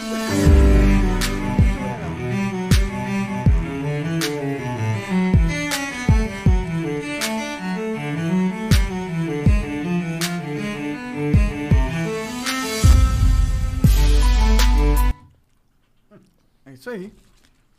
Hum, muito bom. Tem um texto nisso aí, não tem, Jean? Vou ler. You. Ele mandou aqui. You, kkk. é, home office mais leve que um smartphone é perfeita para o trabalho remoto. Feito de PET reciclada, algodão e, algodão e lã merino. Que vem da Itália, Monark. Ah, boa. Não é da Espanha, mas quase acertei, hein? Tá pertinho. É sustentável e tem banho de spray antiviral. Nossa, que delícia isso aqui. Www.uu.com.br Y-U-O-O-L. Cupom FLOW pra 50 reais de desconto. Boa. 50 mil reais, irmão. Dinheiro pra caralho. Vai lá. Manda pra próxima aí. O DW Maneiro diz aqui: Cris, gosto muito do seu trabalho no Shark Tank. O episódio mais emocionante pra mim foi o da Sicor. Psycho. Sycor. Como está o investimento da empresa? A sociedade valeu a pena? Monark Igor, sou fã de vocês. Valeu, Mulher. cara. Nós. Mulher maravilhosa. Gênia. Uma engenheira cibernética dessas assim. Caralho. Chama Michelle, fantástica. E ela é autista. Uma mulher incrível.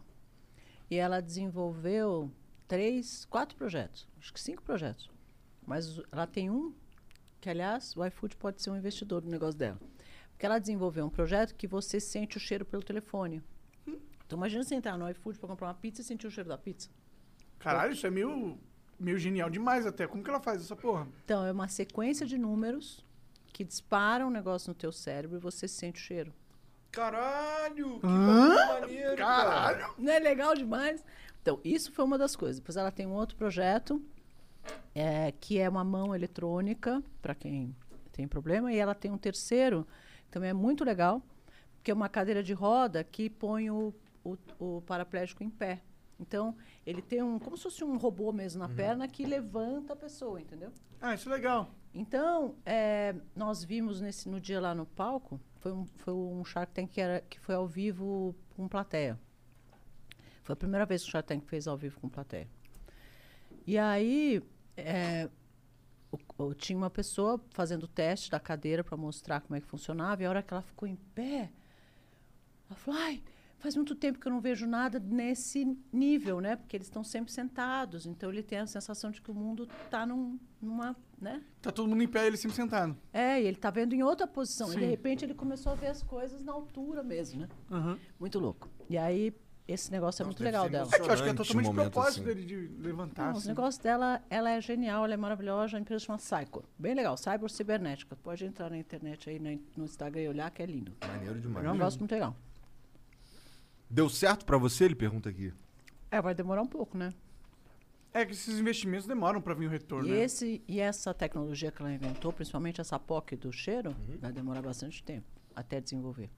Mas já imaginou? Você Essa comprar, do cheiro parece absurda, mano. você comprar perfume Nossa, isso Nossa. é muito do pela caralho. internet, vai ser maravilhoso. Parece a iDozer. É, Sabe o que, que é a iDozer era iDozer? das antigas. A iDozer é um negócio que você põe no, no ouvido e ele toca uma música que Não, te faz um deixa... barulho. É, faz um barulho que te deixa chapado. Olha, É, dizem que funciona. Tu experimentou? E várias vezes. Não funcionou. tá? Eu eu fiquei chapado de verdade quando eu fumei. O Eu Ed mandou aqui, ó. Cris, tem uma plataforma que conecta cuidadoras de idosos a famílias e agências. Tô em MVP desde junho de 2021. Temos pouca atração, zero investimento e quero popularizar isso porque tá ajudando muitas cuidadoras. Como você faria isso? PS, eu que fiz o app na Alexa pra vocês ano passado, guys. Ah, Valeu, valeu, cara, cara. Valeu, Ed. é um Uber de cuidadores? É uma plataforma que conecta cuidadores de idosos a famílias e agências. Um Uber de cuidadores. é, é total isso. É um Uber de cuidadores. É, essa, esse tipo de plataforma tipo Uber é, tá muito, muito é, popular. Assim. Muita gente está fazendo para várias coisas. Para cozinheiro, para goleiro. Teve um lá de goleiro no Shark Tank. Para goleiro, para cozinheiro, para para casa, para tudo. Né? É uma forma de você compartilhar. E, e é legal, mas é, é difícil porque você precisa fazer muita publicidade para conseguir captar os cuidadores, captar as agências captar as pessoas que precisam. Você precisa avisar que aquilo existe, né? E você só consegue escalar quando tiver muita gente fazendo essa troca, porque você ganha uma taxa pequenininha nessa transação. Então você tem que fazer um volume muito grande. Então demora bastante para fazer dinheiro, tanto que o Uber não ganha dinheiro até hoje. É difícil. Caralho. Os caras revolucionaram tudo e não ganham dinheiro até hoje. É, e é o maior, né? Então ninguém ganha é o maior dinheiro com isso de aplicativo. Muito pouca gente. Aplicativo demora muito para dar dinheiro, né? Quase todos são O deficitários. iFood com deve dar muito- dinheiro pra caralho. Deve, porque a taxa é bem legal. Os caras sabem fazer, fazem muito bem. O Acriano diz aqui, ó. O que que foi, cara? Salve, salve família. Cris, você investe no futebol? Acho que você devia comprar o Vasco. Seria um bom investimento porque tem um cara chamado Messi que tá desempregado no momento.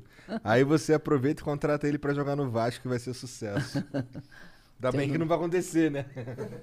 Ainda bem que eu não entendo nada de futebol, amigo. Bom, nisso eu tô Nesse- muito... Isso aí eu tô fora, não entendo nada não. O David Paula diz aqui, ó, salve, salve família. Cris, sou viciado em estudar a carreira de grandes cases de sucesso e você é um deles. No podcast do Joel J, você citou três elementos essenciais para uma empresa: margem, escala e inovação. Qual outro elemento você acredita ser essencial hoje em dia? Equipe. Equipe. Caralho, essa daí foi na lata, Na irmão. lata. Tava na ponta da língua essa, cara. É. Gostei. Mas é real. Legal. Vamos pra outra aqui. O Eu Rafael mandou aqui, ó. Salve, salve. Cris, o que você acha da publicidade em podcast e canais de streaming? Já anunciou? Parece que é um mercado super engajador que gera muito lead e conversão. O que você acha? Acho incrível. Eu vou Ó, dizer não que fui eu, eu que não. mandei. Não. Olha, mas o Eu pior é tava pensando que foi alguém da- de nós que mandou... Eu acho incrível porque marketing é isso, né? Você falar a mesma coisa de várias formas. E essa é uma forma nova e que realmente tem muita audiência. Então, maravilhoso. Eu nunca testei, vou testar. Vou fazer um pouco de publicidade aqui, trazendo meus produtos. Pô, aí, aí sim. Vamos ver. Caralho. Com esses patetas aqui, vai fazer mesmo? Porra, tu tá de sacanagem, né, Eu não posso zoar você, né? Puta é merda. verdade, verdade. Os dois brigam o dia inteiro, né? Fala sério. Rapaz, deixa eu chamar um. Agora ele vai fazer boxe, tu vai ter que tomar Vou te cuidado. meter ele a porrada, Ih, rapaz. fudeu. Mas tem que tomar cuidado, hein? O, ah, a Raíza Bresolim mandou aqui, ó. Oi, Cris. Tem uma startup de tecnologia que tem um produto que agregará muito a Bivolt, especialmente para marketing promocional. Nossa plataforma tem muitos recursos para interação de verdade em lives. Como compra de produto enquanto assiste a live. Te mandei mensagem no Insta. Ó, Mais uma dessa. Nossa. né? Deve chegar isso aqui direto pra É tu. o dia inteiro. É, pra gente, pra mim, pelo menos, chega direto aí, pô, tem uma ideia muito foda de podcast. É isso aí. Já é, mané. Já vi essa daí 15 vezes. é sério, parece zoeira, mas é sério. Mas e tu fica de saco cheio? Não, eu gosto, eu escuto. É? Vai eu que- é respondo tem pra todo boa ali, né? mundo. Não, e depois assim, eu falo, a partir do ponto que você se, né, tá, tá na mídia social, né, você tem que responder, porque senão vai deixar as pessoas no vácuo. Eu faço então, isso. eu res- você deixa, faz, Uhum, eu não. Completamente, não respondo ninguém. Eu mas o Monark é um cuzão máximo, né? Não, isso é verdade. Não, assim, acho uma, é uma, sei lá, um eles respeito. confirmam, eles um respeito. um respeito pelos caras, então eu respondo sempre. Entendi. Tá. Cris, obrigado demais pelo papo. Obrigado, eu adorei meu árbitro, viu? Obrigado. Ah, aí sim, que bom, que bom. Gostei do papo, parabéns pelo programa, muito Qual, legal. qual que, fo- qual que são as suas redes sociais pra galera aí te seguir? É tudo arroba Cris Arcangeli. Tá assim no Twitter, no, no YouTube, no Instagram, no, no Facebook, qualquer lugar. Facinho. Tá, arroba Cris Arcangeli, é só procurar que vai me achar lá. Eu respondo todo mundo, então. Vou ganhar um, monte, vou ganhar um monte de amigos Diferente novos. do Monark. Aí, ó. Então, Quando ó. vocês mandarem mensagem pra ele não responder, vocês mandam pra mim que eu respondo. Isso. Nossa, mas você... Nossa, tu não sabe o que que tu arrumou. É. Os meus caras não vão te mandar ideia de, de empresa, não. Essa é outra coisa. Mas obrigado, Cris. Ah, olha lá, tem Ah, o olha aí, emblema de um hoje, emblema esqueceu aí, de falar. É verdade. Ah, maneiraço. Olha o tubarão. É, se você quiser resgatar esse emblema, é no nosso site, flowpodcast.com.br barra resgatar. É, essa conta não fecha. Ah, Esse é o então, é, código. meu, meu jargão. Sim. E que virou assim, ó, essa conta não fecha, essa conta fecha, né? Então, eu usava muito isso lá. Da hora. E essa é uma frase que... Faz tudo Serve pra tudo. Sim, É. sim. Sabe, assim, aquele namorado tá te tratando mal. Pô, essa conta não Não fecha. fecha. Então vai lá, é, resgata só nas próximas 24 horas, depois nunca mais. Obrigado, Cris, demais. Obrigado pelo papo aí. Obrigado. Foi foda. obrigado isso. pelo carinho de vocês todos aí em casa. Obrigado, obrigado. Valeu. Obrigado, parabéns pela audiência. Tchau, galera. Tchau, tchau. Beijo. Tchau, tchau, até.